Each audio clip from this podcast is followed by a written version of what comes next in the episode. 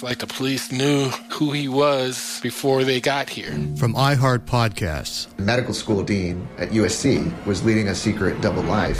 He's breathing right now? Yes, he's absolutely breathing. I'm a doctor, actually. A story about money, power, and corruption. When people fall in line, they fall in line. Looking back, I realized, oh, everyone knew.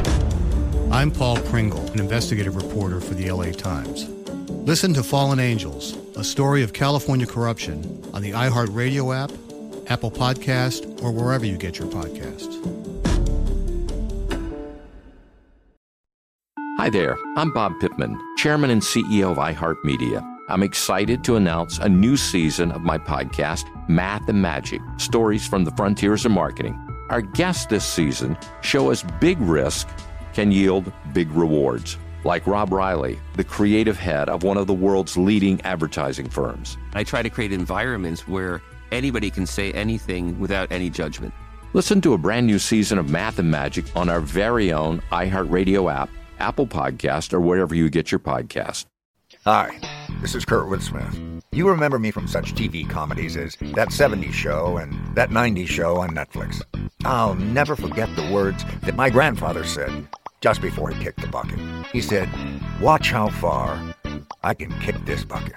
People ask me where I get my dad jokes from. I tell them to listen to the Daily Dad Jokes podcast. Listen to Daily Dad Jokes every day on the iHeartRadio app, Apple Podcasts, or wherever you get your podcasts. On the Bechdel cast, the questions asked if movies have women in them. Are all their discussions just boyfriends and husbands, or do they have individualism? The patriarchy's effing vast. Start changing it with the Bechdel cast. Um, hi. I just wandered into this house and I'm in the shower. Wh- who am I? Oh my gosh, let me help you. I'm so nice. I just moved here and I'm going to be a big star. Cool. Just kidding. I'm And that's the summary of Mulholland Drive. Yeah, you're not going to hire a hitman to murder me, are you? No. Okay. I would never do that. I'm so nice. Look at me. I'm so nice. I just got off a bus and everyone believes in me and I'm an amazing actor. Cool, let's kiss. He, I did have this thought. Okay, does this whole movie pass? Eh, because okay, spoiler alert. No, we haven't even told you what the movie or the podcast or who we are yet. But I'm going to spoil the whole movie right now. Yeah. In Mulholland Drive, does the whole movie pass the Bechdel test because it all takes place inside of one woman's head, and so in a way, they're all extensions of one woman's brain, and therefore every exchange in the entire movie is just a woman talking to herself and rationalizing the events that have. For the first two hours, I think you could make that argument. Yeah. oh, and The- then uh, right, right, Yeah. because this movie is two and a half hours long. But I think yeah, for for the majority of the movie, it's it's a woman talking to herself through different conduits, but it's all in the same person's mind. I don't Sure. know. If you if you take that interpretation of the movie, because famously, David Lynch is like, uh, I'm not telling you what my movie's about. He's like, ooh, and then he like, look, I'm taking the most basic one, and Mm-hmm. yeah, I feel fine with that. Um, yes. in that read, though, I think that it's it's a good hack, and yet we have so much to talk about. This is welcome to the Bechdel Cast. My name is Jamie Loftus. My name is Caitlin Durante, and this is our podcast where we examine movies through an intersectional feminist lens using the Bechdel test as a jumping off point. But oh no, I have amnesia. Oh no, And I don't remember what the Bechdel test is. Jamie, tell me. Well, uh, this is all my dreams, so I have all the information. okay, great. The Bechdel test is a media metric created by queer cartoonist Alison Bechdel, uh, sometimes called the Bechdel Wallace test. A lot of permutations of the test. The one we use is this we require that there be two characters with names of a marginalized gender talking to each other about something other than a man for more than two lines of dialogue, and it should be some sort of narratively impactful exchange. Not really a mm-hmm. problem for this movie, so I'm not going to get much more into it than that. Yeah. And today's movie, as we said, and as the title of the episode would indicate, is Mulholland Drive. And it's Yes. interesting because it's we have this has happened I guess a couple times over the years, but we have prepared for this episode previously Mhm. for a show we were going to do in Philadelphia and then we I forget what happened, but then we're like, we're not doing that. Uh-huh. And I think we we found a guest that we were like, you can do whatever movie you want. We were going to do Mulholland Drive, but you don't have to do that if you don't want to. And she was like, yeah, let's do something else. So that's why we changed it. okay. I think. I don't. I mean, this is an amazing story, no matter what, and our listeners are probably really engaged in this story of scheduling from three years ago. I don't really remember. I just remember that mm-hmm. we ended up. It. This is so boring. Anyways, we're covering the movie now, and we've got an amazing guest. So uh, let's get them in here. We certainly do. She is the host of Faux Real podcast. She's a contributor to Cinema Femme magazine. It's Dawn Borchardt. Welcome. Hello. Hi, thank you so much for having me. Oh, we're so stoked to have you, and thank you for uh, bringing us. I think this is a, this has definitely been a request for the entire time this show has existed, and we've been putting it off. I'll tell you I've what, been reluctant. I'm happy to be talking about it today. I'm the guest for you. well, let, let's get started there then. What what is your um, history and connection with the movie Mulholland Drive? Well, I've seen it a few times over the years. Probably first in college would be my guess. Um, and then I watched it again in preparation for this podcast. And I think mainly I just love David Lynch and was a big fan of Twin Peaks. Um, And so I was excited to choose this film. When you guys sent me a couple options, I was like, oh, yeah, I want to do this one. Nice. And a couple years ago, I went to the Twin Peaks town, and so that just kind of like furthered my like nerddom. I don't know what I can't remember what the town is actually called, but where you can see like the waterfalls and the diner and all that, and like the area where the sign is. So that's not Mulholland Drive, but yeah, I'm excited to talk about this one today. Cool. Hell yeah. Uh, we have okay. This is one of my favorite episode dynamics we have coming up because I feel like this is. I'm trying to think of another example this has happened where we've had a guest who is very into the director. We've had a Caitlin who is very not into the director, and then we have Jamie scrambling around, uh, the centrist of the operation. Not in life, hard left in life, but sometimes Sure, on the podcast. I take a center stance because Caitlin, what is your history with Mulholland Drive? Oh gosh, yes, I have seen it a number of times. Also, the, for the first time in college, so it would have been like mid two thousands that uh, that I saw it the first time. Once again, sometime after that, maybe like you know your early twenty tens, and then uh, probably like three times. I watched this movie so many times to prep for this recording because again, the movie is famously difficult to interpret. So I was like, what is this about again? And I kept rewatching it, hoping that I would come to a better understanding at any point, and that didn't happen. So generally, okay, let me, here's a little, t- it's story time.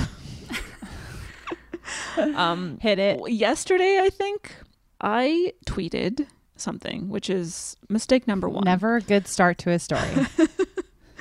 Uh, I tweeted, I resent all the years I felt pressure to pretend that David Lynch is any good. Now, I do wish I had reworded that. I, I wish like I had you fired a take into the internet, I did. which is a risk. It is a risk. I But I wish I had said I resent all the years I felt pressure to pretend that I like David Lynch's work. sure, Because there's a big difference between I like something or I don't like something and something is good or something is bad. So I recognize that. I agree. However, I will say uh, Twitter is a website for adults that should know that and and perhaps um, not attack you uh, based on a very simple, easy to understand way of like, you know. I agree. I agree. Yeah, okay, okay. I was like, I was like, don't be too hard on yourself in this situation because people know that, but that's not what Twitter. That's just not how people act on Twitter.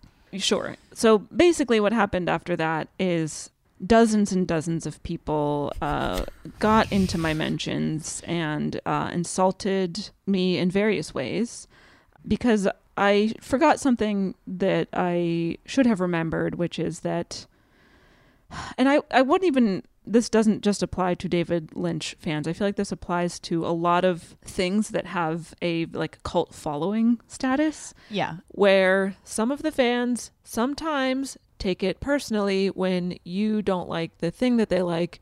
So, a lot of David Lynch fans did not like what I had to say and they started bullying me online. Not online. So that's what I've been dealing with bullies. the, for the So I've been, you know, just um, trying to ignore all of my Twitter notifications for the past several hours. Um, so this is all to say that my and I don't even I don't even dislike all of David Lynch's work. I find Twin Peaks to be generally enjoyable. Twin Peaks is I like The Elephant Man. Other of his films, not so much. I do deeply, deeply, deeply hate Eraserhead, and I also am not a fan of Mulholland Drive.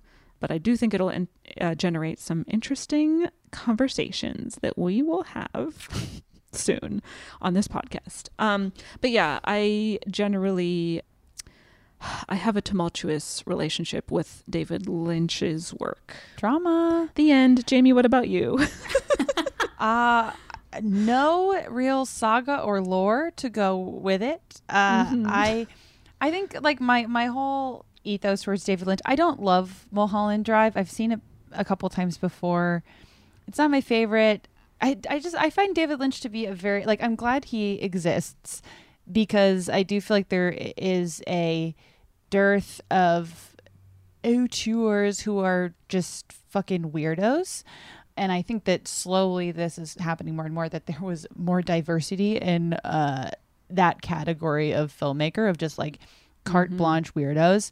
Um, he's not a weirdo that lines up exactly with my interests and i do think that there's a lot of interesting discussion around uh, his work and whiteness and his work as it pertains to women because he's just like I, i'm just i'm interested in him as a cultural figure he seems like a lovely man every every interview i've seen with him he seems like a, sweet old man right? True, yeah. and i also have done some of his meditation stuff and it's pretty fucking good.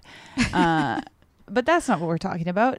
We're talking about the movie. I, I think that it is like interesting to kind of look at especially how it's it's most male auteurs that we talk about you know it- the issue is that they underdevelop female characters. They never you know feel like centering them. They never feel like really exploring their motivations their ideas where they're coming from that isn't david lynch's problem at all but he's still weird with women where it like it's just like he seems to in his work that I've seen and I have not seen all of it so take everything I'm saying with a grain of salt and I'm sure everyone's gonna be so fucking mad uh, is is that I, I think it's interesting that there's a male author who seems uniquely interested in um, psychologically torturing female protagonists because he has women as protagonists all the time, but they are always under this like extreme mental distress.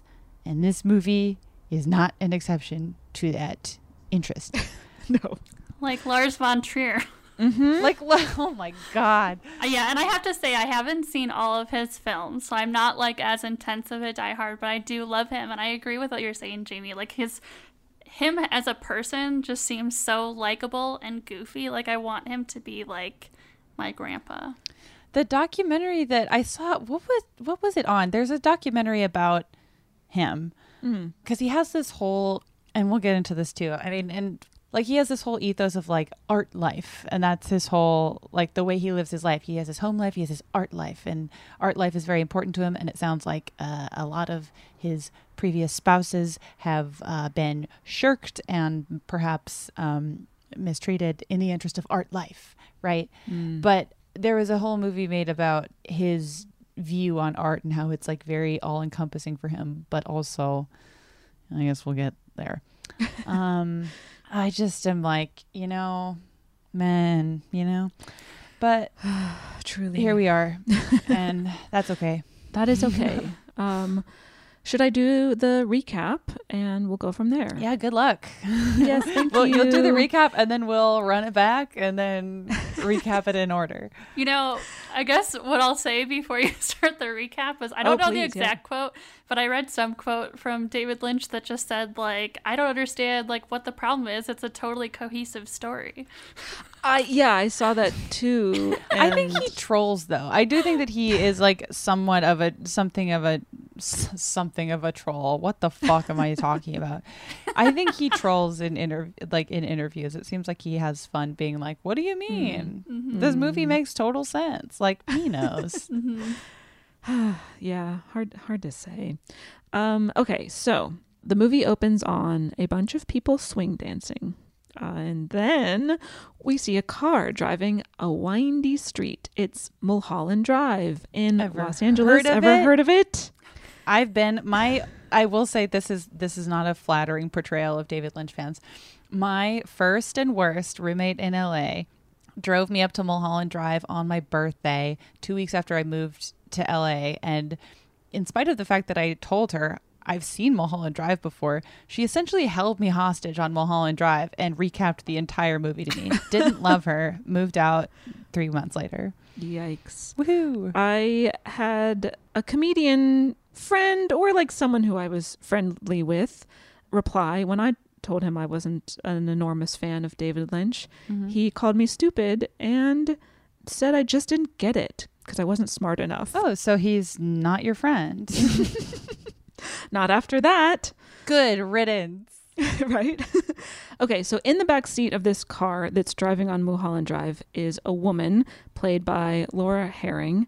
The two men in the front seat stop the car. They point a gun at her. We don't really know what's going on. And before we can find out, two cars full of wild youths it's the best way I can describe them, come racing down the street and crash into the car that Laura Harring is in. Hmm. Everyone presumably is killed in this accident except for this woman who stumbles away from Mulholland Drive to Sunset Boulevard, which is like roughly two and a half to three miles, by the way. So she stumbles there on foot. Look, I've stumbled. I've stumbled down further lengths of Sunset Boulevard, Mm. and it was not as sexy as it is in the movie. It's pretty ugly. That's how I get from your place to my place. But you're not stumbling. No, I look so beautiful when I do it. Yeah.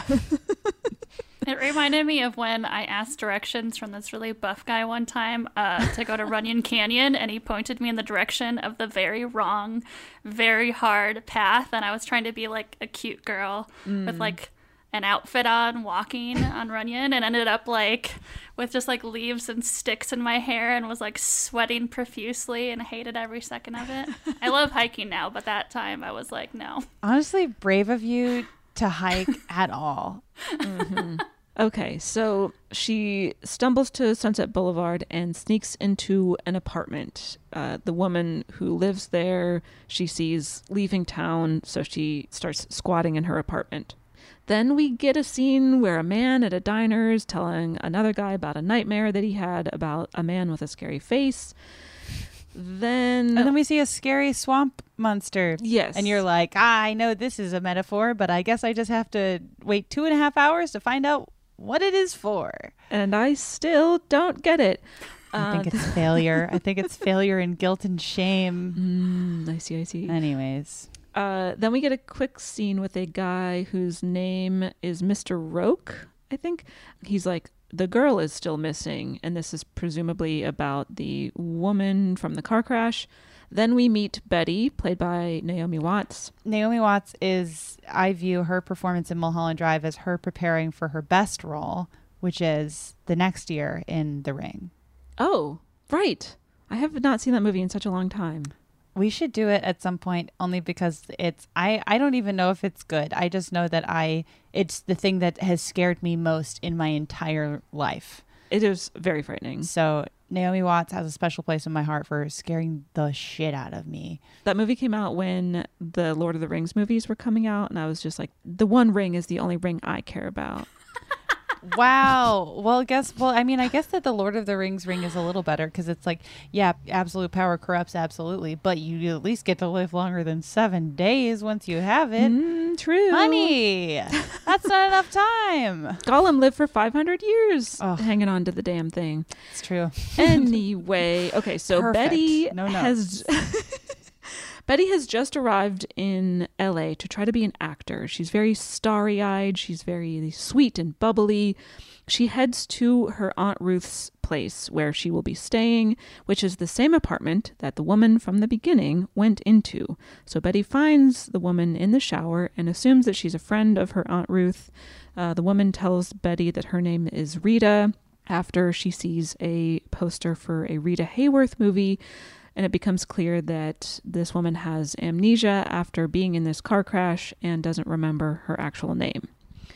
Meanwhile, Adam Kesher, played by Justin Theroux, is a film director who His hair is so spiky. Is uh, so Spike, spike, pointy, spike. so pointy. I like it. you can tell that you're like, oh, this this guy, this is a bad sort of guy. Look how spiky his hair is.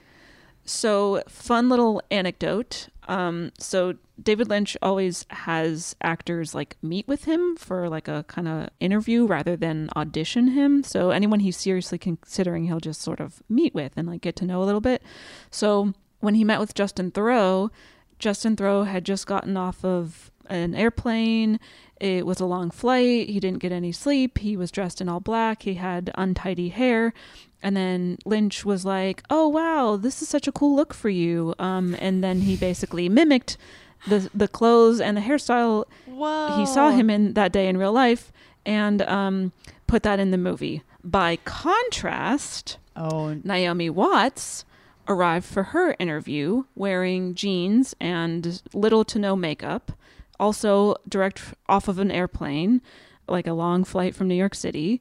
And David Lynch asked her to return the next day, quote, more glammed up. Look, there So- is- there's a whole I got a whole little section on how David Lynch treats women that he works with because Mm-hmm. that is so oh my god and I'm just like Naomi Watts that's I uh Jesus Christ. Right. Meanwhile Justin Theroux's plain clothes. He's like king. Wow. Love what you're doing. Changing the narrative around clothes and looking like oh my god. He's like, put it in the movie, cut print, that's a wrap. And we're like, sure. okay, so Adam Kesher is a film director who some like producers or some industry people are demanding that he cast a specific actress in his movie, someone by the name of Camilla Rhodes. Then we see a scene where a hitman shoots a few people, then steals someone's famous black book that's full of phone numbers. If you're wondering if that will ever come into play at any point in the movie, it does not. Um, It's a metaphor for Hollywood. Ever heard of it? Caitlin? for Hollywood gatekeeping, There right? you go. Yeah. Mhm. There's anytime I don't know what's happening, I'm like metaphor for Hollywood. I just am not famous enough to understand. Right. Then Betty talks to her Aunt Ruth and realizes that Rita is not a friend of her aunt's. And then Rita confides to Betty that she doesn't know who she is, she doesn't remember anything. So then they go through Rita's purse to try to figure out who she is, but all they find is several stacks of money and a peculiar looking, kind of triangular blue key. And we're like, it's a metaphor. But for what? for what? Guess I have five more hours of the movie to find out. Um, and this doesn't really jog Rita's memory, except that she does remember Mulholland Drive. Mm-hmm. Uh, meanwhile, Adam, the director, goes home after production has been shut down on his movie and finds his wife, his wife, Mhm. in bed with another man. So, Who is played by, come on. wait, who is that? What? Billy Ray Cyrus, Are you for real? Oh my God. the pool boy. Billy Ray Cyrus. I just guess I don't know what Billy Ray Cyrus looks like.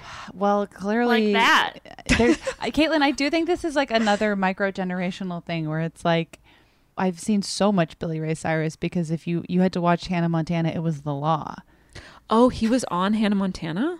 Yeah, because he's Miley Cyrus's father. Right. I've actually never seen that show. Well, s- uh, well, I, s- I saw I saw so much of that show, and he plays Miley Cyrus's father, b- pulling from his own experience as Miley being- Cyrus's father. Right, right, right, right. And Wow. he's he's not a good actor. He's the worst actor on the show. It's like actually funny how bad he is. Like Right. it's kind of a perfect role in a way for him because it's so Right. ridiculous, but it's he's terrible.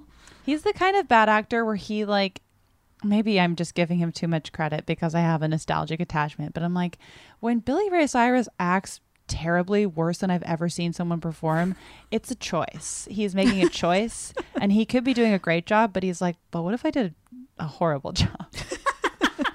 what if I sounded like I was reading? I love that theory. Yeah.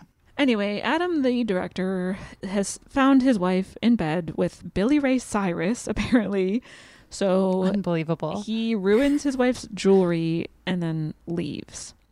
Meanwhile, Betty calls the police to see if there was an accident the night before on Mulholland Drive, which she's able to confirm there was.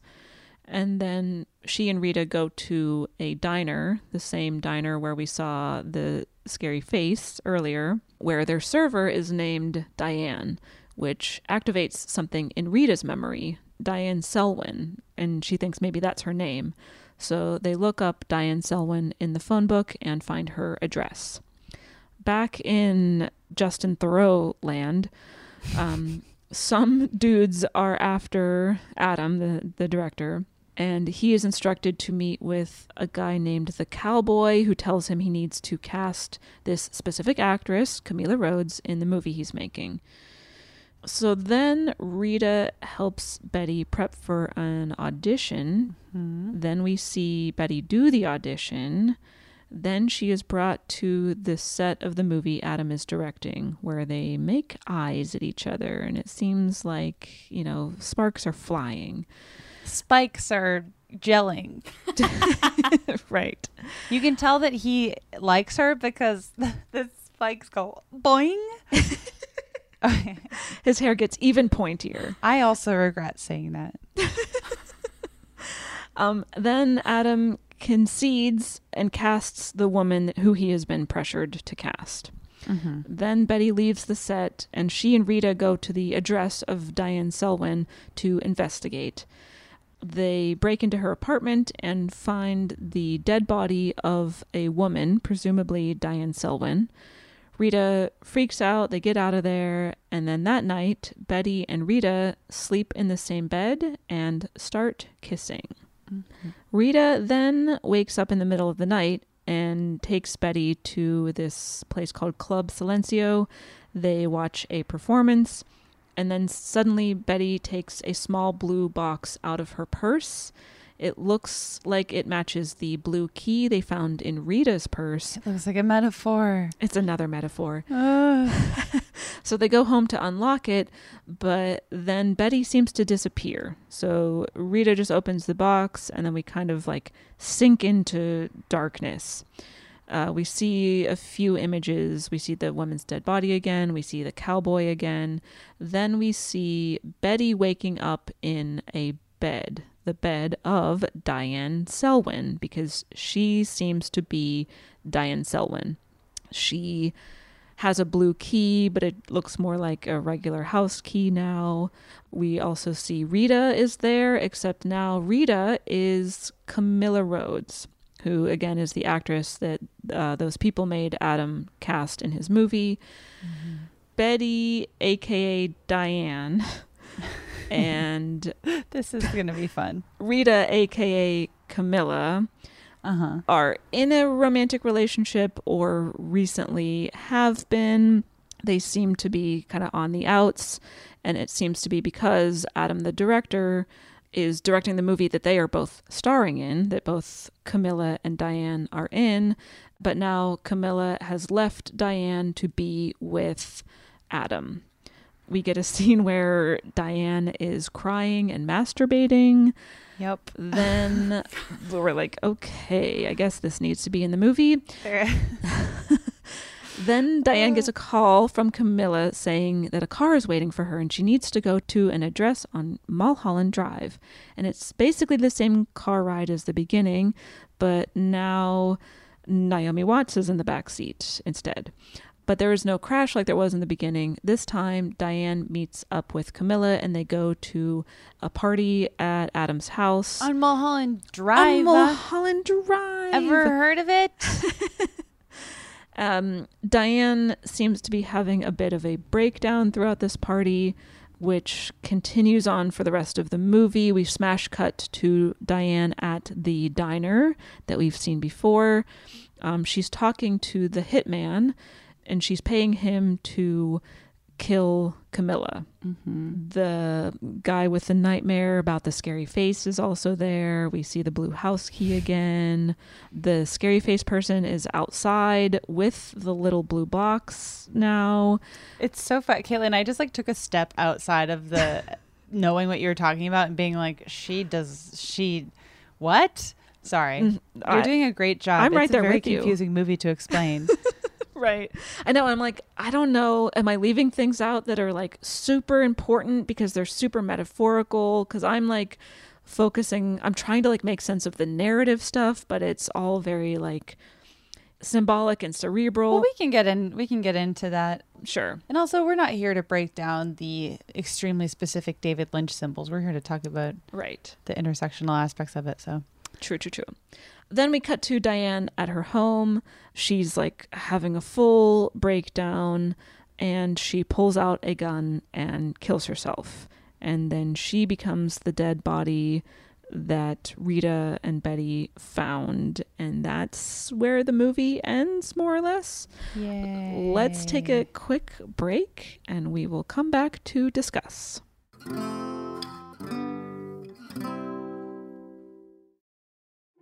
Started talking about this incident. Drugs and uh, officials cover up. you couldn't believe it. From iHeart Podcasts, It's like the police knew who he was before they got here. a story about money, power, and corruption. The medical school dean at USC was leading a secret double life. She's breathing right now? Yes, she's absolutely breathing. I'm a doctor, actually. There's no way that that guy's a doctor. I'm Paul Pringle, and I'm an investigative reporter for the LA Times. This is the story of an investigation that starts in a hotel room in Pasadena, California, and reaches all the way to the top of two of the most powerful institutions in the city of Los Angeles.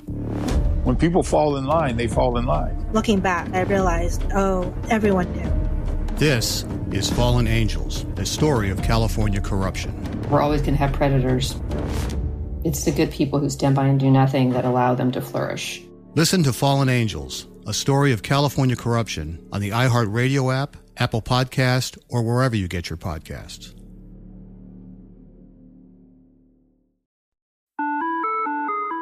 Hi there, I'm Bob Pittman, Chairman and CEO of iHeartMedia. I'm excited to announce a new season of my podcast, Math and Magic Stories from the Frontiers of Marketing. Our guests this season remind us to embrace change and fearlessly look toward the future. Like Andrew Jarecki, award winning filmmaker and creator of Moviefone. The studios didn't really control the theaters, the theaters didn't control the studios.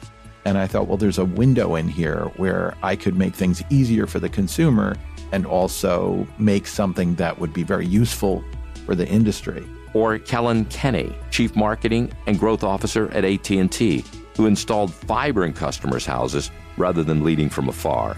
It is so crucial that you spend time with the customers. That is the best lesson. In these exciting times, we're looking to the math, the strategy and analytics, and the magic, the creative spark, more than ever. Listen to a brand new season of Math and Magic on our very own iHeartRadio app, Apple Podcast, or wherever you get your podcast. Hey guys, I'm home. Everyone knows that it's Dad's job to be a bit of a joker. Sorry I'm late, everyone. There was an accident at the factory. Monty fell into the upholstery machine. Don't worry though, he's fully recovered. Good one, Dad. Did you get the pizza for dinner? So he likes to keep everyone happy with some dad jokes. Yep, right here. I had a coupon, and it saved me a lot of dough.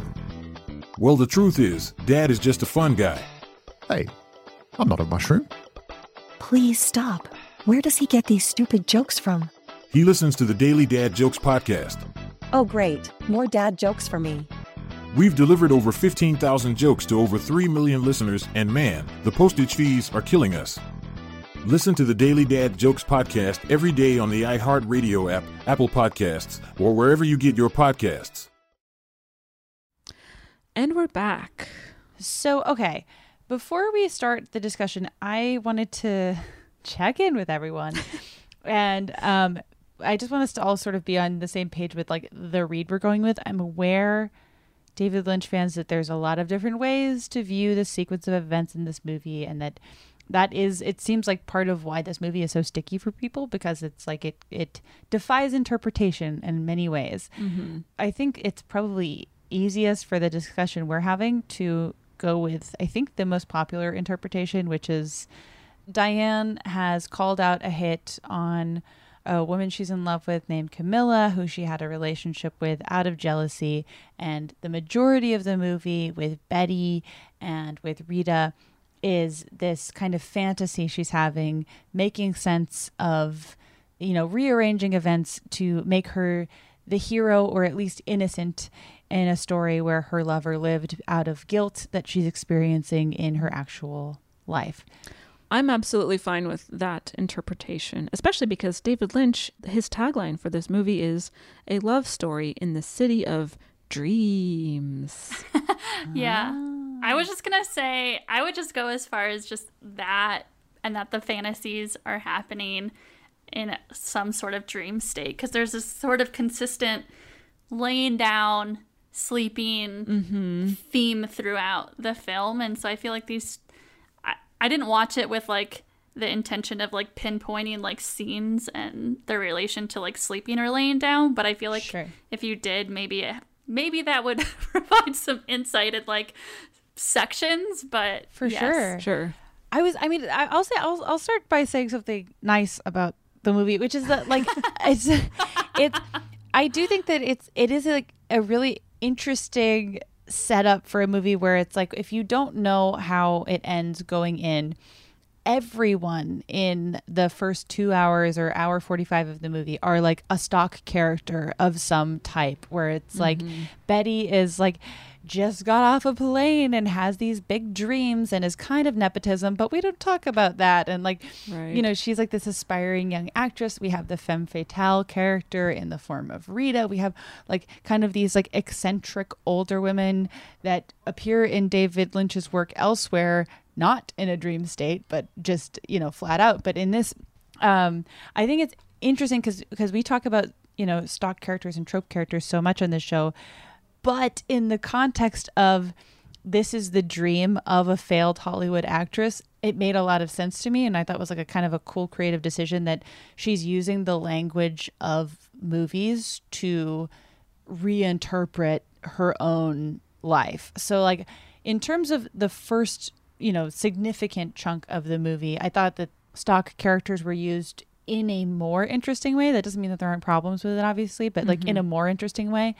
And then when we flash to the reality, I think that stock characters are used really not very well and in a way that you, there is no excusing because David Lynch is like, and this is what Hollywood is really like, and I'm going to kill every queer character.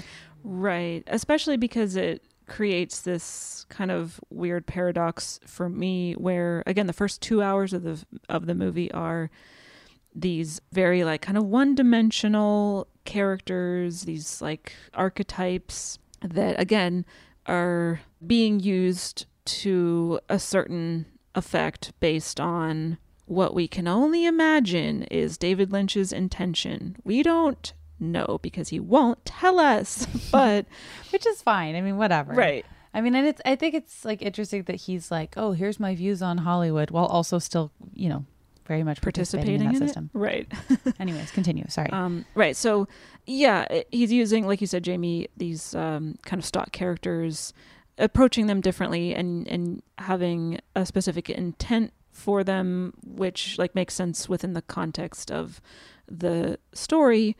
but then the last like 30 minutes when you see the real versions of these characters not like a dream projection or like a you know fantasy version like an unconscious or subconscious fantasy version of these people.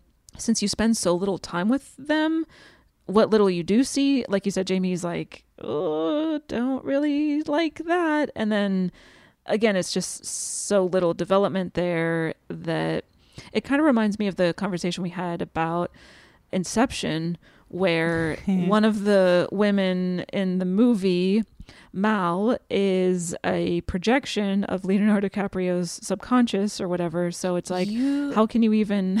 You know what? If this movie was made 10 years later, you know Marion Cotillard would have been punished in this movie. Mm. Poor Marion Cotillard. I mean, say what you will about her, such as she doesn't believe in the moon landing, which I just think is an interesting fact about her. But they are killing her off in movies and treating her as like this ghost dead wife to this day. To this day. Yikes. She was killed off in Annette just last year. Oh, still haven't seen it. Look, it's I I I I can't stop thinking about it. I don't know if it's good or if it's bad, but Mar- poor know Marion Cotillard, she she has an Oscar, Mm. and yet we're still dead wifing her. It's not nice. But yeah, I I yeah the the use of tropes in some parts of the movie I think makes narrative sense, and then um, towards the end doesn't. I don't know. Mm-hmm. Yeah. Yeah, so character development wise, it's a really tricky movie to analyze. Right. Because of that. Which is like by design. Right. Because it's like I mean in, in the in the Betty Rita dynamic, you have very much this kind of like this femme fatale and this ingenue. Like you could you could paint that as a Madonna whore to some extent. And then feel like, oh, okay, I know what I'm, how I feel about this. But then when you see the reveal, it's like, oh no, this is just, you know, I don't think that it's even really reductive or unrealistic to think that this is how an actor who is not in a good mental state would try to interpret the world of any gender of just like because even i mean i think people of all genders in the first part of the movie are stock characters including like the incompetent hitman and like Mhm. the detective and Totally. like the psychic woman and just all of this stuff that is very David Lynchy and but but contextualizes it in a way that some David Lynch projects maybe don't but okay so so in that way it's it is hard to to analyze because in some ways I mean it's so interesting because like Laura Elena Herring Haring? Herring mm, Haring? Not sure. we don't get to know her character really at all because we, we get to see two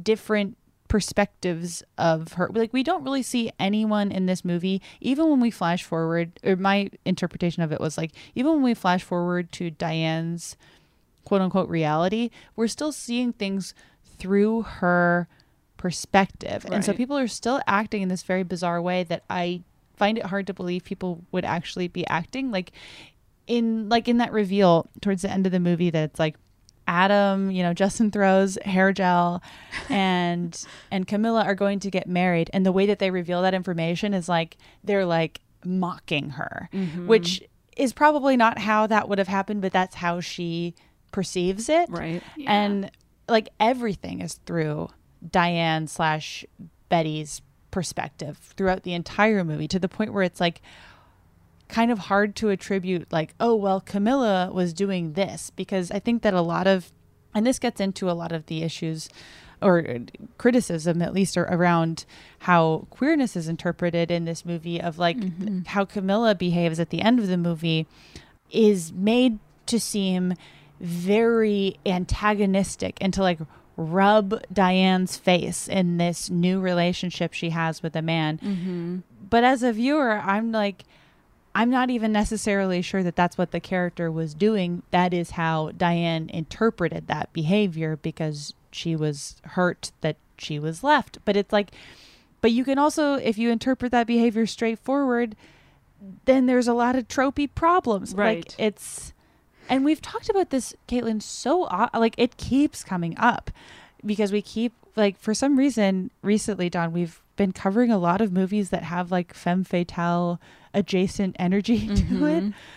and this is another like more modern example of that of and and most of the time when femme fatales come up in more modern movies there are these bisexual tropes that come into the mix as Right. a result which is i think very much what is being put onto camilla's character Right. towards the end of the movie Yeah. um, do we want to get into that now do we wanna- Let's let's get into it. Well, I heard you guys talk about it on I think it was your A Simple Favor Yeah. episode.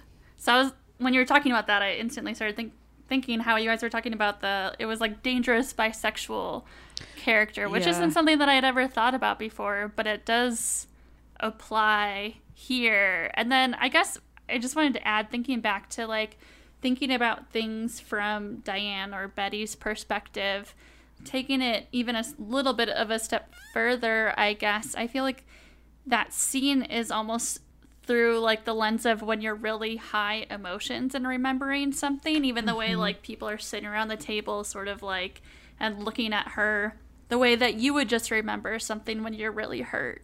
And like maybe it doesn't even totally make sense. You're just like reading off of everyone's emotions instead of like their actual words or announcement. You're thinking about how someone you like was like cuddling and kissing and giggling with someone else instead of like their actual what they're actually saying. Yeah. Right. And just like, yeah, that was kind of my read of that whole elevated emotion scene. It's like everything happening in that scene is happening at Diane, which is not Mhm. how the world works. Mhm. But because, like you're saying, Dawn, she's at that elevated emotional state. She's really hurt. She feels betrayed. She's taken off guard because she goes to that party. It's clear from her perspective, she goes to that party as still very much a viable romantic prospect for Camilla, only to find out that Camilla is engaged and she had no idea. And like that betrayal obviously feels very personal to her. And I feel like that I didn't even dislike how that was played out in like the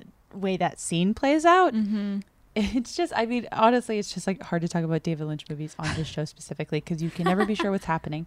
But I did want to speak a little bit to, I think what is kind of clear in the way that, in what's being telegraphed in that storyline. Mm-hmm.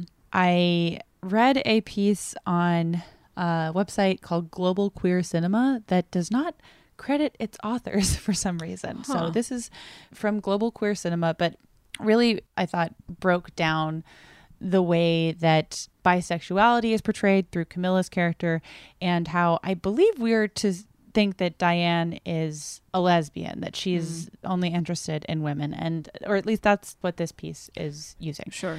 So I just wanted to read from that really quick. Quote, this is troubling in that the second half of the story relies on the viewer's preconceptions of the tragic lesbian in order to function. We see Diane as bereft, incapable of dealing with Camilla's defection to a man. This kind of quote unquote straightening behavior fulfills the viewer's expectations that the woman who is solely lesbian is someone to be pitied and ignored, while the bisexual woman is to be congratulated for quote unquote returning to heterosexuality. Where we see the violent suicide of Diane and her rotting corpse, in the last image we have of Camilla, she is laughing, radiant, and apparently sexually fulfilled. She is not presented as a figure to provoke our disgust or scorn, unquote. Which I feel Mm. like kind of breaks down how, and, and again, this is speaking solely to the back half of the movie, where I feel like the more insidious queer tropes Mhm. are really poking out. But but yeah, especially I mean, as it pertains to Camilla, she's a bisexual character and she's very much portrayed in that way we were talking about on the a simple favor episode of Mhm. she's portrayed at, like bisexuality is conflated with being quote unquote like loose and like I love everybody and I'm not fa- I can't be faithful to anyone and ultimately I probably belong with the opposite sex With a man. and yeah. The fact that we never i mean we barely have bisexual men on screen it's almost always the more camilla storyline that is addressed because women being intimate with other women is so eroticized by straight men on screen so it's just like there's just there's a lot going on Well, also the female relationship it seems to play more on like temptation, Mhm. and they do talk about. Um, well, Betty doesn't, but they talk about like it being wrong and like we should stop doing this and like yes it's because she's with Adam the director but I also feel like it's because she's a woman. It's like taboo. Mm-hmm. That was yeah, I, I totally Mhm. agree with you. And this is something that again, this is I this has just been coming up for us so much recently. We discussed this in our basic instinct episode. Mhm. Was the idea of and and again it, it was discussed in I just we'll we'll link to this um, article in the description because I found it very illuminating and helpful Mhm. from Global Queer Cinema that kind of unpacks the idea of in these lesbian relationships in movies of like this era this 15 year stretch you very often see like the single white female trope coming out of like i'm in love with you and being in love with you if we are both the same gender means that i want to wear your skin and it's scary And Like- also murder you eventually. and mur- and kill you. Like it's it's so intense that it's dangerous and abnormal and to be avoided, you know? And it's mm-hmm. like, oh, sure, it's eroticized, but it, it's never going to end well. And this movie plays on those same tropes. And I, I never had like language for like, because we were talking about that in Basic Instinct of like, Mhm. what is this? This this comes up a lot. What the fuck is this? Um, this piece kind of attempts to unpack what the fuck that is. So I just Mhm. wanted to share this as well. They they use it as a concept called sameness. Okay. So the author says sameness in the sense which Sara Ahmed uses in her study refers to a kind of homophobic preconception in which quote the very idea of women desiring women because of sameness relies on a fantasy that women are all the same. Mm. This portrays a kind of social and sexual arrogance as though women who choose each other are not capable of the kind of challenging diversity to be experienced in a heterosexual relationship. It also assumes that there are more differences between men and women than there are between two women or two men. This association between homosexuality and sameness is crucial to the pathologizing, someone's got a master's degree, to the pathologizing of homosexuality as a perversion that leads the body astray. So I I'm I'm curious as to like what you both think about that and what our listeners think, but that made sense to me as like something that a straight male oversimplification would be is like, well, women are attracted to women because they're both women and all women are the same to me, so they're probably the same to each other too. Like mm-hmm. Yeah, I mean, I definitely got the sense that David Lynch doesn't really know what he's talking about in terms of representing Oh, well, yeah. queer women on screen and a, For a queer relationship. I mean, definitely. Yeah. Yeah, I I'd have to this is kind of the first time I'm I've gotten acquainted with this kind of idea of like sameness as Same Yeah, here. same. Sameness here. same Sameness. um so yeah I, I i'd be interested to examine that more closely but i mean just as far as like the general tropes being put forth and i don't even know if some of the choices that david lynch is making as far as the queer characters in this movie are tropes uh, eh, maybe they are but either way it's definitely just like choices that are harmful well, I mean, for a marginalized group because like ultimately both of our queer female protagonists are brutally killed Mhm, yes. by the end of the movie. Like again because like if if you're portray- it's not unheard of in s- storytelling for like a scorned lover to get jealous and vengeful and then murder Sure. someone. Right. you probably see that a lot in hetero relationships um which but it's in the news. It's in the news. But when you're news. portraying a particularly underrepresented group in media you have to be very careful about the decisions you make with regard to those characters. So when you have a character who is a queer woman at the end of the movie vengefully hiring a hitman to kill her ex-partner for reason like for what we don't totally understand and i also think there's a conversation to be had about the way mental health is represented in the movie Sure. so you know just to suggest oh this queer woman is gonna freaking uh, like have a breakdown and kill Is there ever? I don't think that there's ever a specific mental illness attributed to what no is happening, right? Because that was that's always like my main like cardinal sin sure of mental illness tropes. But I, I do agree with you. Like there, yeah. I mean, and just like conflating obsessive behavior with I, I mean specifically and again it, like this comes up in a lot of movies in relationships with lesbians and bisexual women and conflating obsessive and jealous behavior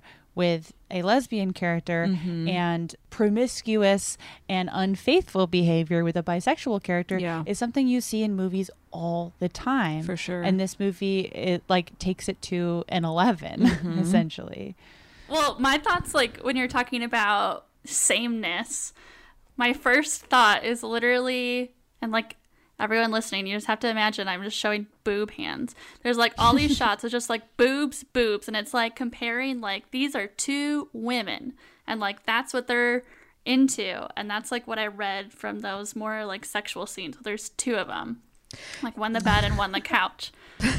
oh yeah in both realities yeah And it was just like very simplified to just like lesbians, boobs. Totally. I, I, I agree with that. Like, I, I think David Lynch sex scenes, I don't love them. Um, but when I was talking about sameness, sorry, what, what I was more referring to was the wig and the like. yeah. Oh, yeah. I was gonna talk That stuff too. Mention that too. So I, I, I don't want to like mischaracterize the piece. That's specifically what that piece is talking about in that moment. Mhm. Is like the single white female sequence, right. I guess, in that movie, which you can very much attribute to like dreamlike behavior. And I know in the dream analysis of this movie that that choice can be viewed very differently. But I do think that it's very valid in in this interpretation as well of like you are the same as me and now I am attracted to you because it's not until Rita is wearing the wig and so, and doesn't even want to take the wig off that uh-huh. they're able to have a sexual connection. So I, I do think so sorry that that is like what the context in which that was coming up in. Got it. Oh, yeah. yeah. Totally. I mean, that it seems so like I guess simplified in a way that you're saying. Like I had never heard that theory before, but it in that moment where she's like wearing that wig, I guess that like intention to me seemed so obvious that it was like Yeah. that age old sort of I guess sameness. Yeah, because this didn't come up in the recap, but there's, I guess maybe like halfway through the movie, but after they they go into Diane Selwyn's apartment, they find her dead body there. Rita kind of has a breakdown, and then we see her starting to like cut her own hair off, and then we see her now wearing a short blonde wig, which is pretty close to the same hairstyle that Betty has. Yeah, I think that they're supposed to be kind of doppelgangers in that Mhm. moment. Which didn't understand why that was happening, but Okay, I'm glad you didn't because I also, God, David Lynch gives himself such a huge like margin of error for most of the movie because you can just be like, well, dreams, you know, sometimes they just have dreams. There's truth but no logic. Um, and see, I guess that's why I like him because I'm okay to like go with the flow. Right, right. Just be like, I don't know what's happening. because most of the movie can just be like, well, dreams are wild sometimes. but in that moment, yeah, it's it's.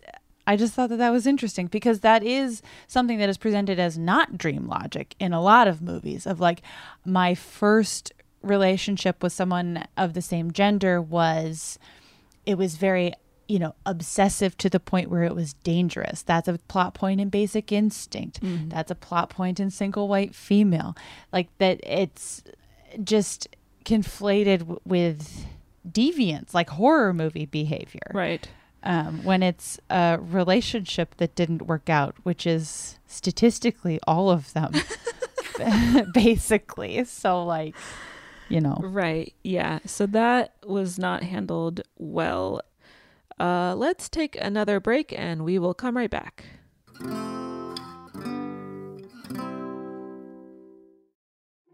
We started talking about this incident. Drugs and uh, officials cover up. you couldn't believe it. From iHeart Podcasts. It's like the police knew who he was before they got here. A story about money, power, and corruption. The medical school dean at USC was leading a secret double life. She's breathing right now? Yes, she's absolutely breathing. I'm a doctor, actually. There's no way that that guy's a doctor. I'm Paul Pringle, and I'm an investigative reporter for the LA Times. This is the story of an investigation that starts in a hotel room in Pasadena, California, and reaches all the way to the top of two of the most powerful institutions in the city of Los Angeles. When people fall in line, they fall in line. Looking back, I realized, oh, everyone knew. This is Fallen Angels, a story of California corruption. We're always going to have predators. It's the good people who stand by and do nothing that allow them to flourish. Listen to Fallen Angels, a story of California corruption on the iHeartRadio app, Apple Podcast, or wherever you get your podcasts.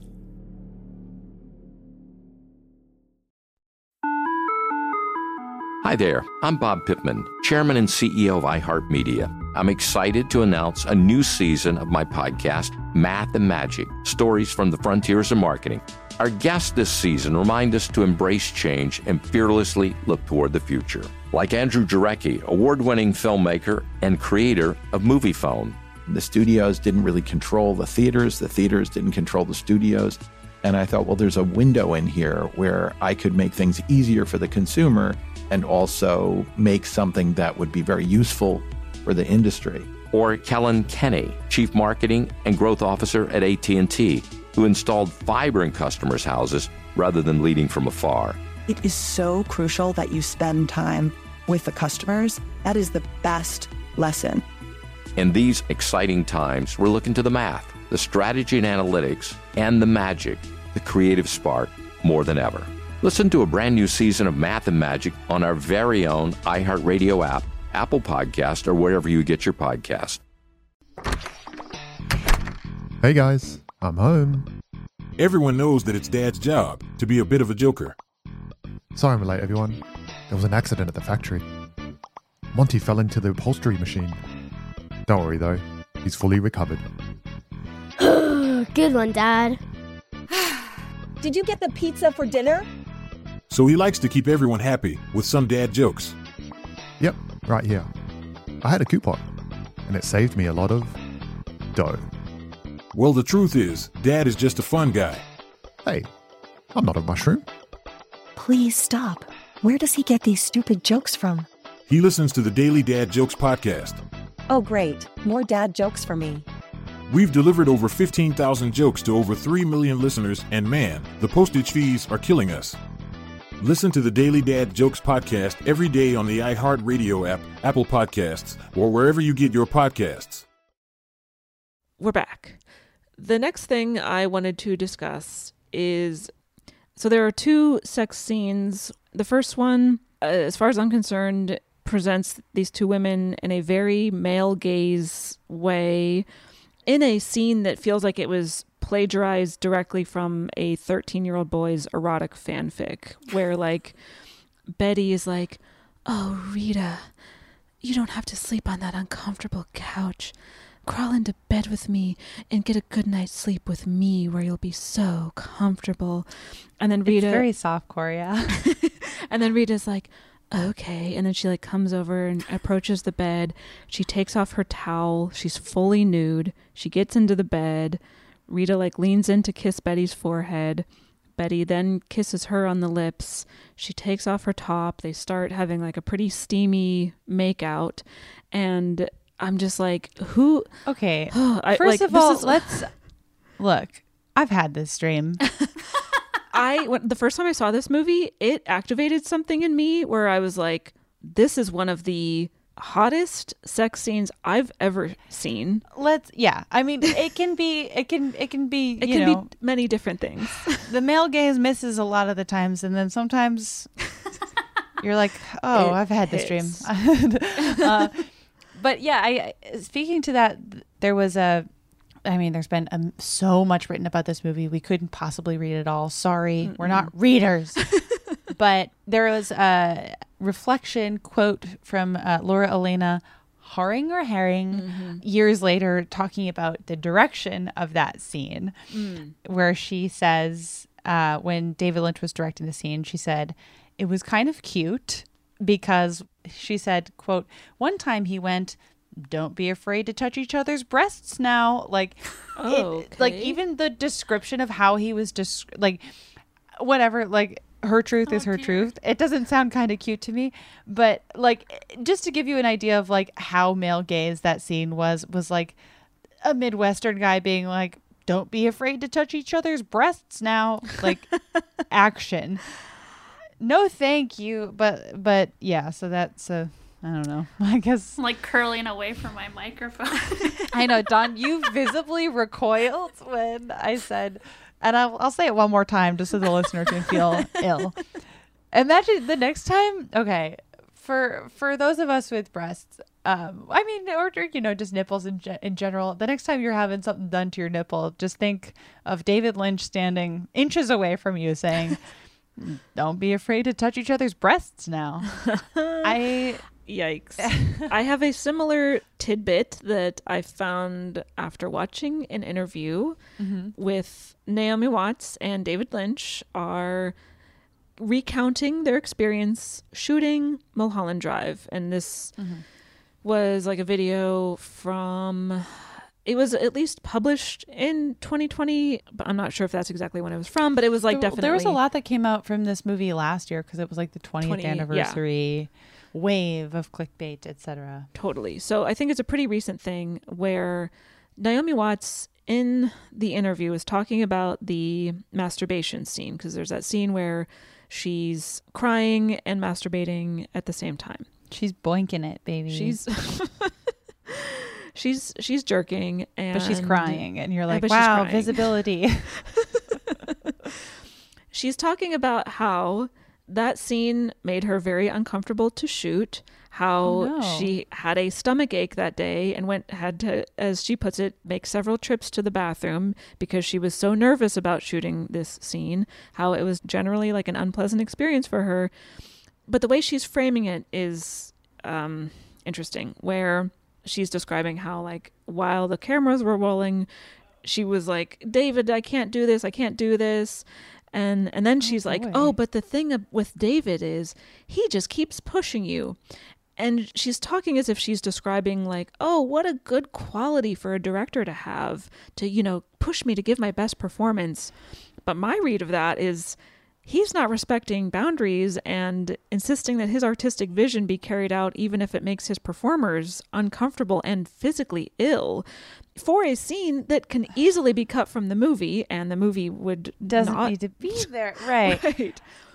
I and this is like behavior that is attributed to auteurs very often. Is Yes, like yep. whatever. I mean the the carte blanche of it all means that sometimes you get a very interesting movie, but it also means that you're you know kind of everyone in, who's in this movie is has to act you know and bow to the ego of one person and hope it works out like it's dictator logic and right david lynch doesn't sound like the worst dictator of them all but that is like a fucked up thing to like i'm glad that naomi watts looks back on it and isn't upset like whatever her truth is is Mm. totally fine Mhm. but that sounds extremely unpleasant and like not a good not a good yardstick to be using for how It's also possible that she was just framing it that way because David Lynch was literally sitting right next to her. I was gonna ask. I was like, did you say they did this interview together? Together, She yes. talked about. I mean, that's and they still work together too Right. so i know that there is like some sort of like if you're still working with someone you probably don't want to talk shit about them while you're sitting right next to them right especially if you're a woman and you could be called difficult it's that Hollywood power that they're talking about in the film.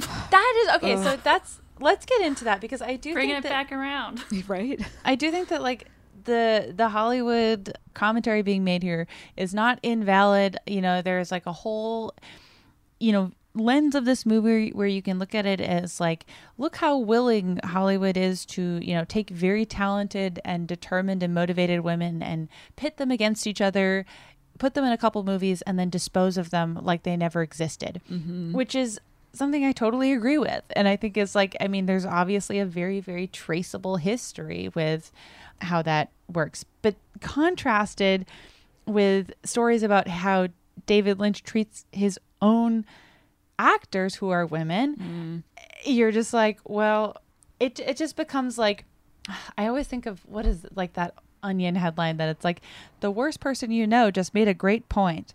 Um, where it's like it seems like he he has actively done this in his career, but also is making a valid point. But it's like, well, but you're not the person to hear it from. There's a there in 2018 there was a piece written on Vice, which is not how I want to begin a sentence ever. um, Sure. To be clear.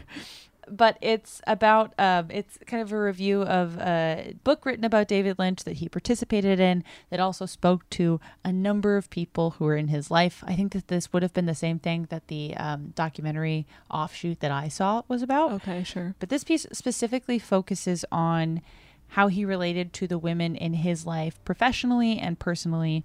Uh, the writer of this piece is named Hannah Ewens. Oh my God. Ewins McGregor? know. Ewins McGregor. That's how you call uh, Ew- Ewan McGregor and his clones. Ewins McGregor. Oh, I can't say that man's name. Wow. Okay. so David Lynch, I, and again, it's like personal life stuff is complicated, but David Lynch is a, a filmmaker who is known for. He certainly has a lot of women who are protagonists in his work, but usually, if the woman is a lead character in a David Lynch piece, she is under some sort of extreme psychic distress.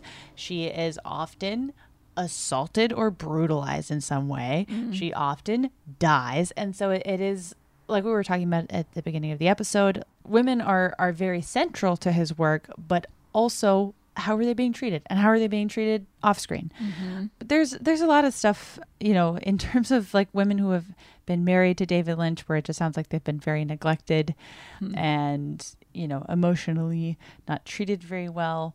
Being told, you know, basically by David Lynch up front, like, my life is my work. And if you're not okay with that, then this marriage isn't going to work out. He's been married like five times. So it seems like statistically Oh, wow. it doesn't work out Mm. whatever i don't that's not a value judgment i what i'm saying is the separation of art life and work life while it sounds good in the book sense what that meant very often for david lynch was that his art life involved becoming infatuated with his female stars I knew where that was going. and having affairs with his mm. female stars. And so I think it is almost mm. a galaxy brand take on cheating on your wife to say, well, that's art life. So it doesn't count. And home life, I'm your husband. And this seems to be a repeating pattern for him. Mm-hmm. It's not something that he's been especially taken to task with. It seems like with most of his ex wives, even though this seems like it was a pattern for him, most of his ex wives were like, that's just what he was like. And so I divorced him. but I just do, uh, it just is, it feels relevant to what we're talking about. Sure. And I, I can't exactly, I mean, maybe that's an overstep, but I don't really think so because when someone, when, when a man who really goes out of his way to include women in his work, you know, does that, I do think it's valid to ask, well, how does this man treat the women in his own life? Right. And I mean, that's a conversation that's going on very much right now with Joss Whedon. Yes. Obviously, very, very different situations. But, you know, men who are known for centering women in their work and then being praised for it, you always get to ask a follow up question there. You definitely have to examine. Yeah, there's lots to examine. And David Lynch, I mean, has said multiple times that like women in psychic distress are of interest to him. Like he says uh, in 2018, it's hard to say exactly what it is about Marilyn Monroe, but the woman in trouble thing is a part of it. It's not just a woman in trouble thing that pulls you in, though. It's more that some women are really mysterious. Which I think is like hmm. how he writes his movies. Like he writes his movies like he doesn't completely understand women because I don't think that he does, you know? Like and it's like, well then just like co-write a movie with a woman. I don't understand. Hmm. And there's also a, a very vile anecdote about Isabella Rossellini, who uh, was in Blue, Blue Velvet. Velvet. There's a very famous scene in Blue Velvet in which the Isabella Rossellini character is raped. Hmm. And Isabella Rossellini and David Lynch were also in a relationship for five years uh, off of that movie. Hmm. So make of that what you will. But in in that scene where um, she's being assaulted in Blue Velvet, Isabella Rossellini later told uh, someone in an interview that David Lynch was laughing throughout the entirety of shooting that scene. Oh my god. And she said, quote, I said, David, what is there to laugh at? Are we doing something ridiculous? I still to this day don't know why David was laughing. And so there's just Yikes. like no. This is not the the kind of be writing queer relationships between women. I think is what I'm saying. uh, Absolutely. And then to bring it back to his tendency to brutalize women in his movies, there are a number of examples in this movie, aside from the two main characters being brutally killed by the end of the movie. Although we don't, I mean, at least we don't have to see the brutal death of Camilla. It's just implied that she was killed by the hitman, but we. But I do think it's like imp- I think that that's rel- like we see the lesbian character die over and over. Right. And see images of her dead body a number of times.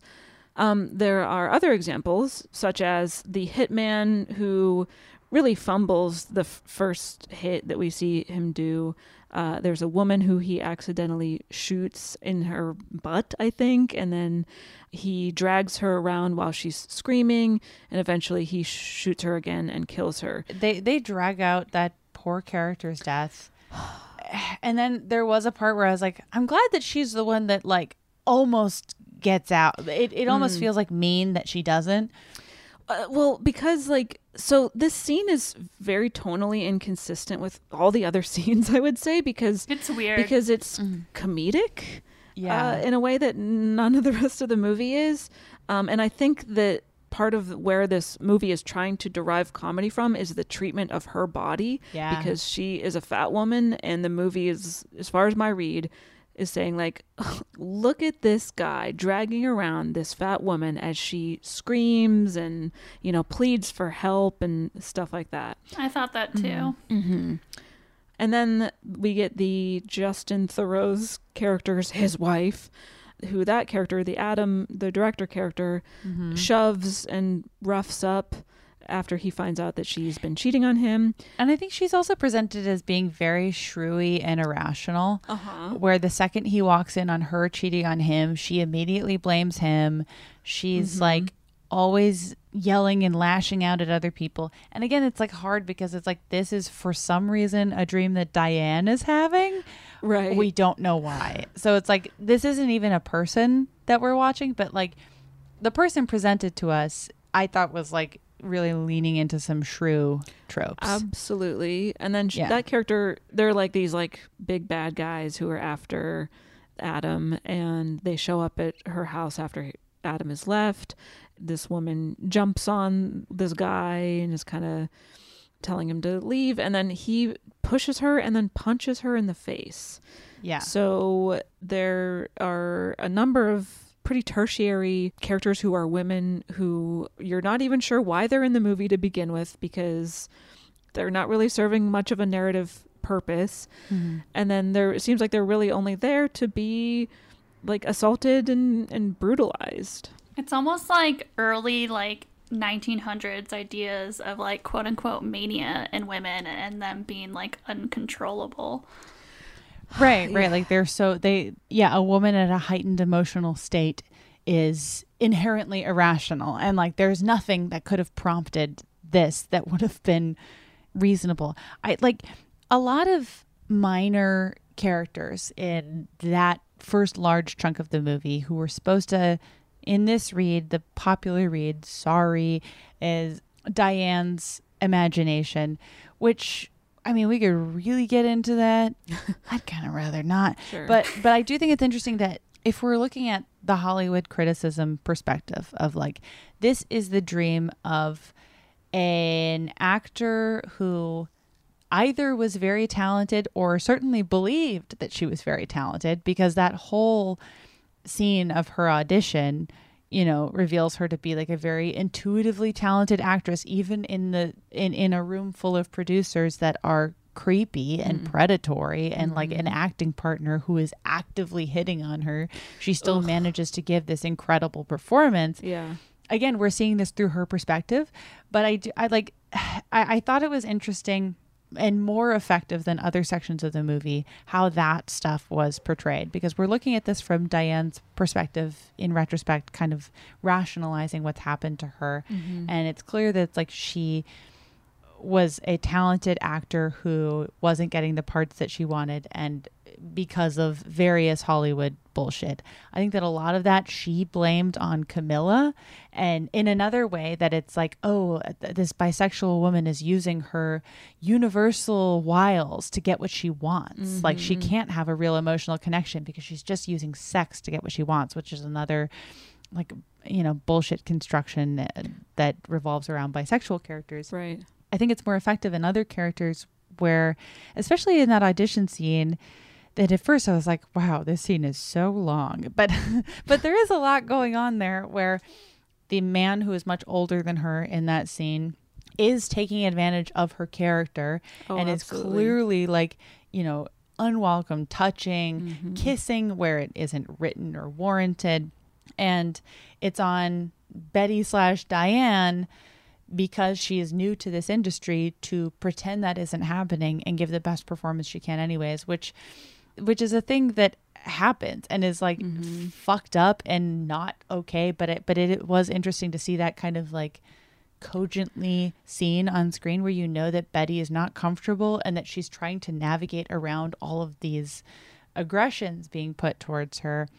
And the fact that through her character's mind there are other women in the room with her. Mhm. and like women who our attention is drawn to them because in that scene Betty's brought into the audition and immediately the first person you meet is like here's this amazing casting agent. She's great. You know she's going to work with you. And here's her assistant who's a woman as well. And at least for me like in situations like that when you see two other women in the room you're sort of like okay this is a safe situation for me because there are other you know there's quote unquote there's allies present Right. right you don't want to be in a room full of old guys at any time Never, Um, ever.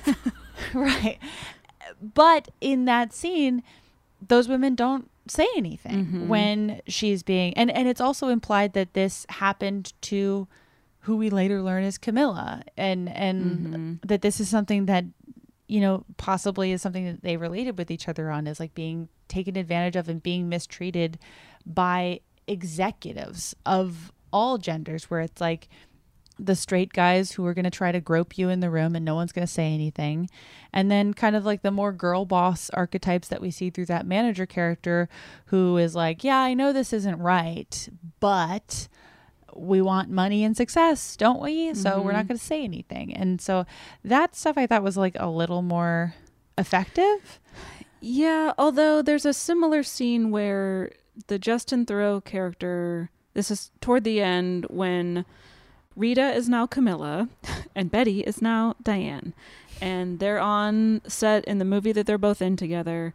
And Justin Theroux is like directing one of his actors to be like, no, this is how this kiss is going to go. And then he like yes. gets in the car with Camilla and is like, yeah, do it like this.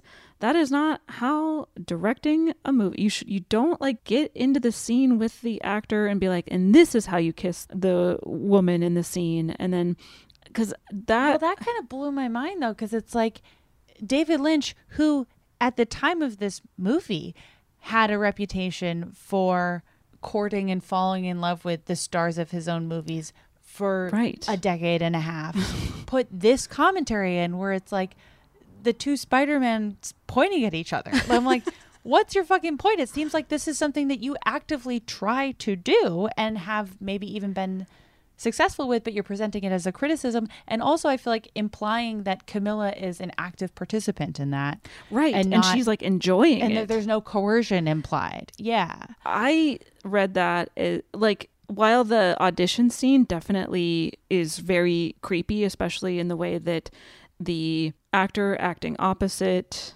Betty And the way that the director's like, yeah, do whatever you yeah, want. whatever. Yeah, uh-huh. That worked a little more effectively as as commentary, or at least I felt the like creepiness and coercion of it all. But it was self-aware at least. but then Yeah. to turn around and have a very similar thing happen later in the movie in a way that doesn't seem to provide any commentary and that is again reflective of David Lynch's own behavior. Yeah. I'm like, Right, well, like- then that kind of nullifies the other thing. It's like, well, don't bring a bisexual woman into the into the picture because then all of a sudden it's bad and Right. it's somehow she's complicit in this evil plan. Like yeah, that's a great point. Mm. And I don't know the fact that it reflects his own behavior. I'm just like, Yeah. So what is the point? So what are you saying, David? it's a metaphor. So one thing that's interesting about all that is I guess like when they released the DVD, it came with a card of like 10 unlocking clues to the film to figure it out. Okay. And one of them, number 8 is did talent alone help Camilla? And I feel like that's like oh revealing to all of this like intentionally interesting or not. Like is that almost David Lynch like So how do you interpret that? Yeah, like accidentally revealing like oh i don't actually just cast my actresses based on their talent alone Well, because that's another scene that you see that I assumed was commentary, and I think was to an extent towards the beginning of the movie where they're doing the casting for Adam's movie and they don't watch any videos. They just look at pictures. They don't like, and you know that these these actresses on the other end because we see Betty and Rita, and again, this is through Diane's perspective, ugh, Mhm. but like, you know, Betty is really preparing for this audition and gives a great audition but the only discussion that's had is pictures.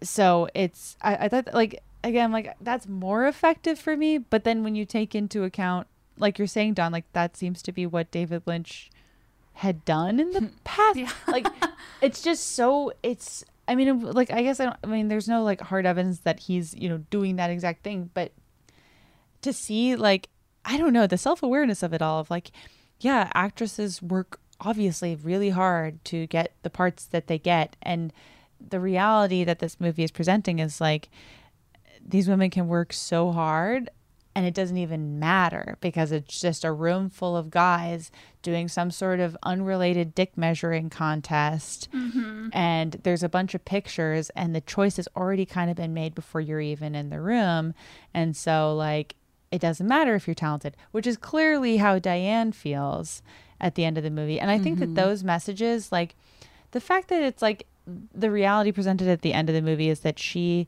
is both professional rivals with Camilla and is in love with her gets kind of messy with the Mhm. commentary the movie is making because sometimes I feel like it's trying to make some Hollywood commentary that ends up being homophobic because they're attributing both of those things at the same like I don't know, messy. Messy. well and i don't even think that like i mean i don't know for sure but i don't even th- feel like that's what he was even talking about or whoever wrote that question on their like clue card. I feel like they were just talking Sure. about like the cowboy said to cast her.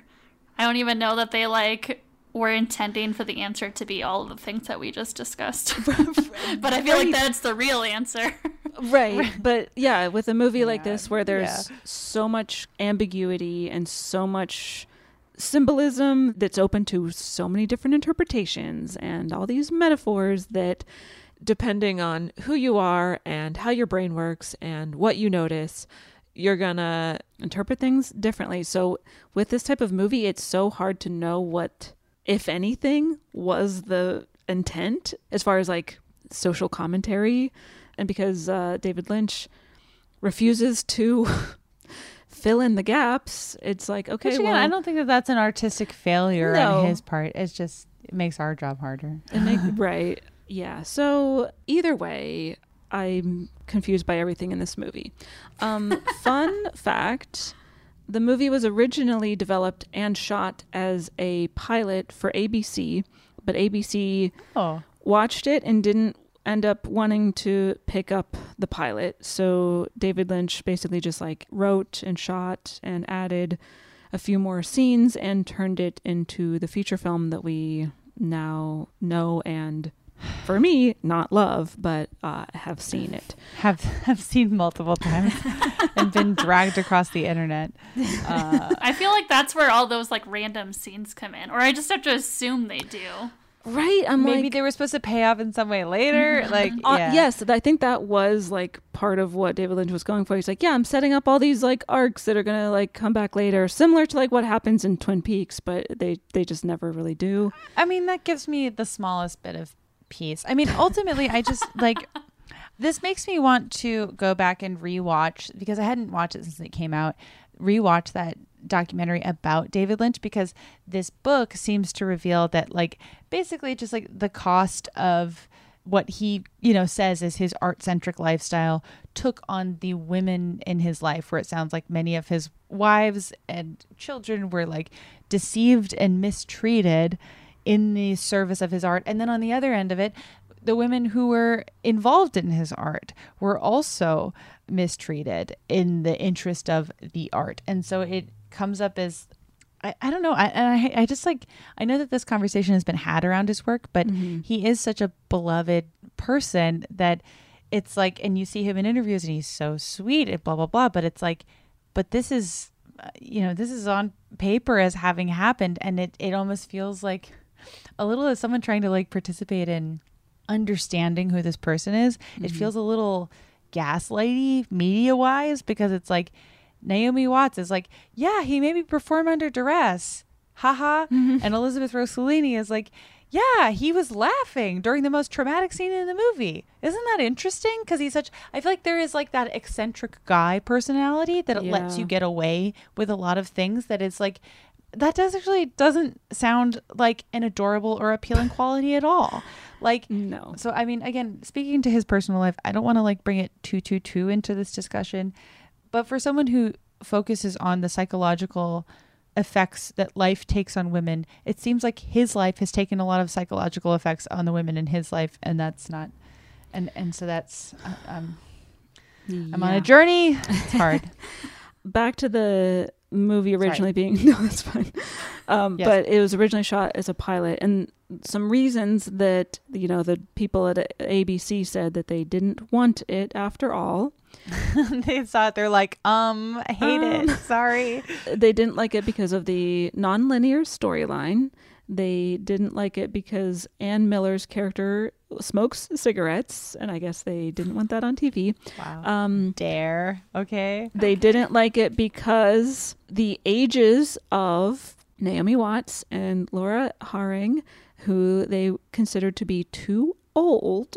Oh my God. Yep. They're like 30. And finally, ABC opposed to the close frame shot of dog feces in one scene. Okay, so that's just that. Now that's prudish. Put poo poo on screen. I don't even remember that. Poo poo erasure in movies. More poo poo. Poop is a part of life. There needs to be more movies where someone's like, I'm so sorry, I have to poop. And they leave the scene. Like the next time, if you're a writer and you are like, I've had this problem many times where it's like, oh my gosh, I need someone to leave this scene, but I can't figure out how to get them out of here. There's your answer. They have to and poop. It's, and and people will see themselves in that character in that moment to be like, oh my god, guys, I have to poop so bad, I have to leave, and then boom, the That does happen in. Bridesmaids. Oh, that is true. Where okay, so it so it, it happens. It's happened once, Once. in cinematic history.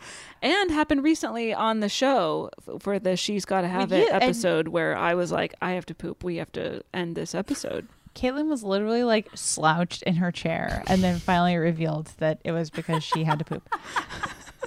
Amazing. Just man, Wow. our lives are a movie. They're a podcast. right? Does anyone have anything else they'd like to discuss?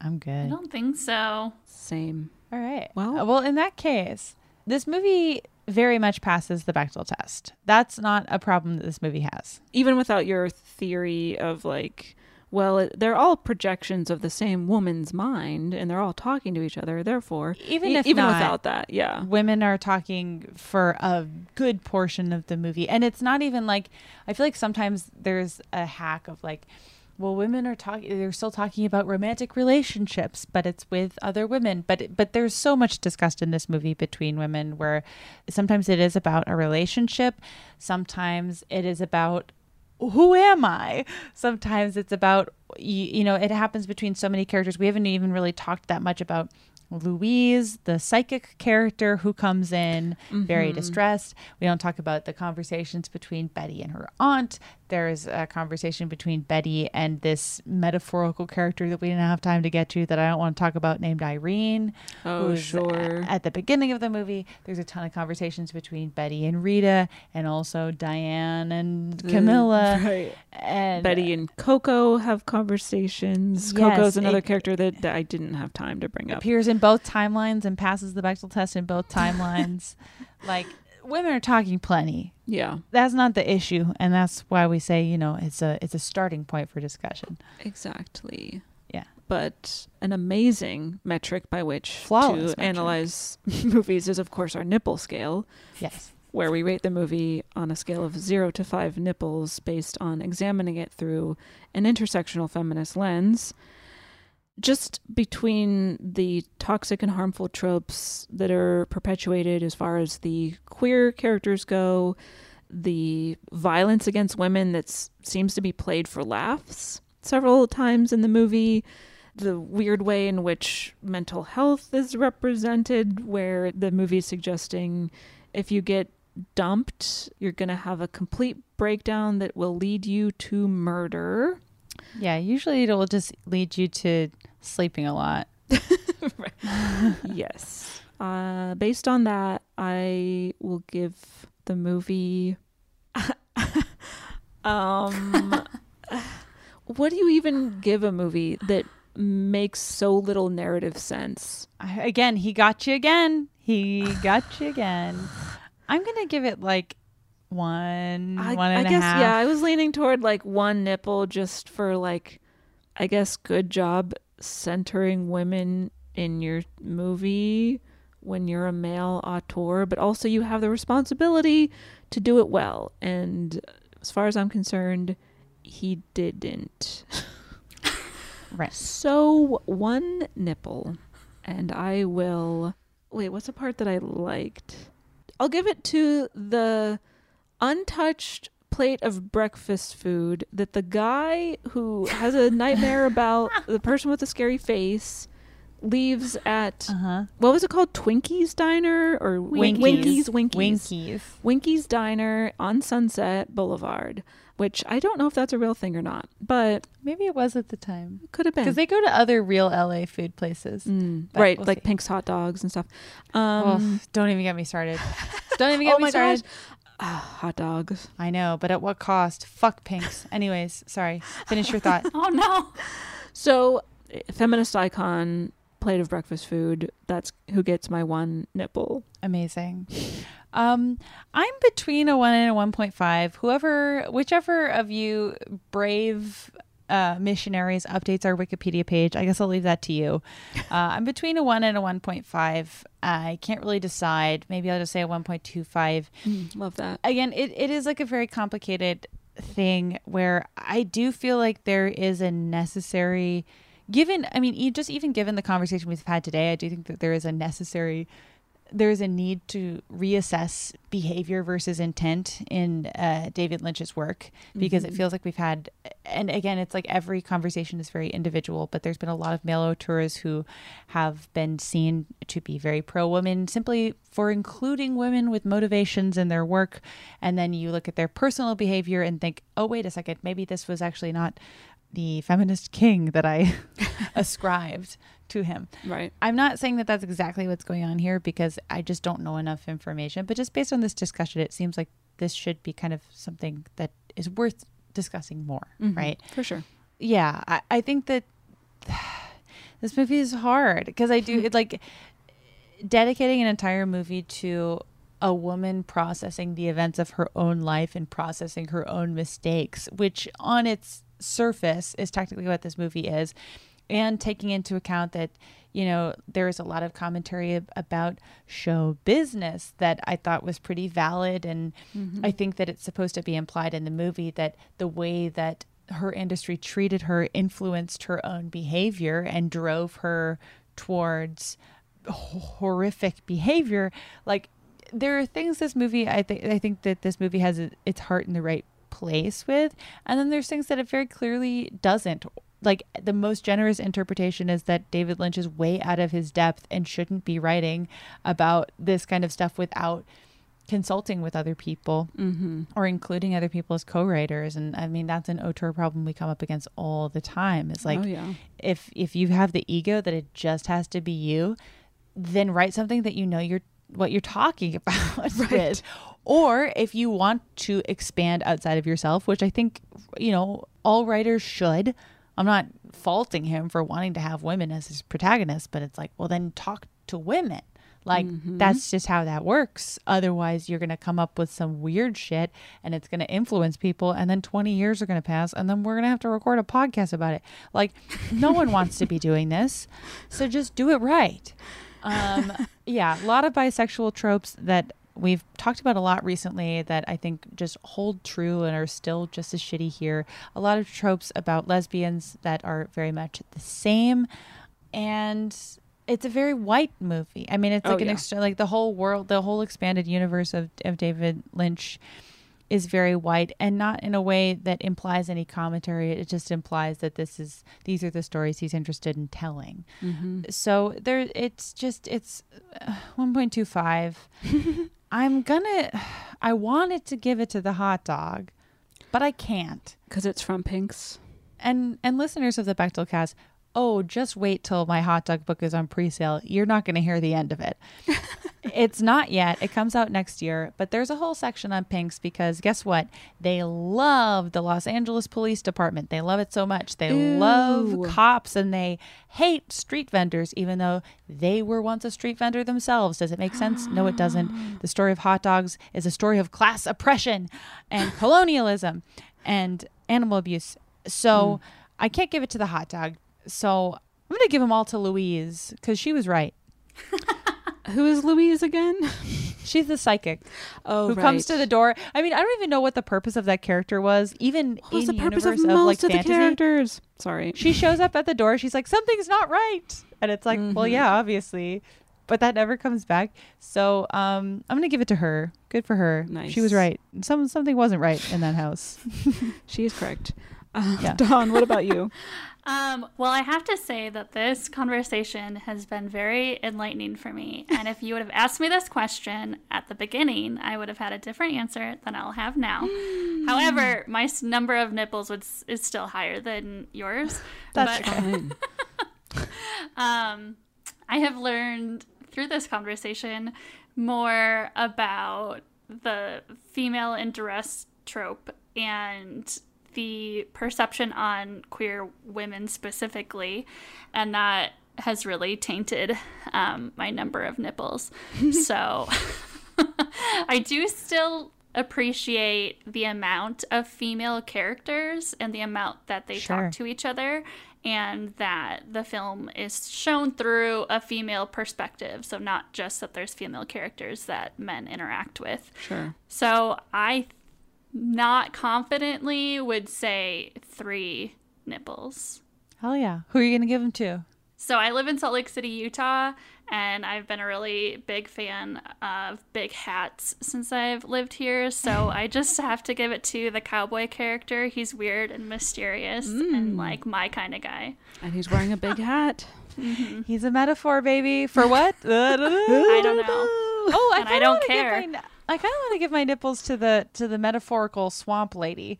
Uh, Oh. I kind of because I I'm pretty. I was like, she's a metaphor for like whatever the side of you you don't want to confront, failure, past mistakes. She's just all this shit, and then she's behind a diner like. I'm like, I know that lady in a way, you know. Sure. The part of you you don't want to confront that other men have nightmares about for some, which you know, probably is true. Yeah, fair. Well, there you have it, everybody. Mulholland Drive. Pee pee and poo poo. Dawn, thank you so much for joining us and for being here. Thank you. What would you like to plug and where can people follow you on social media? Tell us about your podcast. Yeah, I have a podcast interviewing filmmakers. I'm especially interested in talking with female filmmakers that are making films that really are inspiring broader conversations and topics. Um, so I'll be doing some interviews for Sundance and Slamdance coming up. So you can check out Faux Real Podcast on all whatever podcast platform you're listening to right now. And then I'm on Instagram at FauxRealPod. And then I'll also be doing some writing with Sundance filmmakers for Cinema Femme magazine. Nice. You can find that online as well. And that's faux real, F A U X R E E L. Correct. Because there could be multiple spellings. Yeah. I just want the people to be able to find you, you know? Thank you. the people have to know. The people must know. Thank you, people. Um, and uh, you can follow us at Bechdelcast on Twitter and Instagram. You can subscribe to our Matreon at patreon.com slash Bechdelcast, where you get two bonus episodes every month, plus access to the nearly 100 or maybe even over 100, It's over 100. episodes Time flies. on the Matreon exclusively. And that is $5 a month. And then if you want some merch, you can always go over to teepublic.com slash the Bechdelcast for all of your merchandising needs. And with that, um, let's not wake up, gang, because if we do, the elderly couple is going to attack us and we will have to die. And we'll so all murder each other. So let's just let's just stay asleep. Dreaming is better, you know? Sounds great. Night night. Night night night. Good night. When you drive a vehicle so reliable it's backed by a 10 year, 100,000 mile limited warranty, you stop thinking about what you can't do and start doing what you never thought possible. Visit your local Kia dealer today to see what you're capable of in a vehicle that inspires confidence around every corner. Kia, movement that inspires. Call 800 333 4KIA for details. Always drive safely. Limited inventory available. Warranties include 10 year 100,000 mile powertrain and 5 year 60,000 mile basic. Warranties are limited. See retailer for details. Hi there, I'm Bob Pittman, Chairman and CEO of iHeartMedia. I'm excited to announce a new season of my podcast, Math and Magic Stories from the Frontiers of Marketing. Our guests this season show us big risk can yield big rewards, like Rob Reilly, the creative head of one of the world's leading advertising firms. I try to create environments where anybody can say anything without any judgment. Listen to a brand new season of Math and Magic on our very own iHeartRadio app, Apple Podcast, or wherever you get your podcast. It's like the police knew who he was before they got here. From iHeart Podcasts. Medical school dean at USC was leading a secret double life. She's breathing right now? Yes, she's absolutely breathing. I'm a doctor, actually. A story about money, power, and corruption. When people fall in line, they fall in line. Looking back, I realized, oh, everyone knew. I'm Paul Pringle, an investigative reporter for the LA Times. Listen to Fallen Angels, a story of California corruption on the iHeartRadio app, Apple Podcast, or wherever you get your podcasts.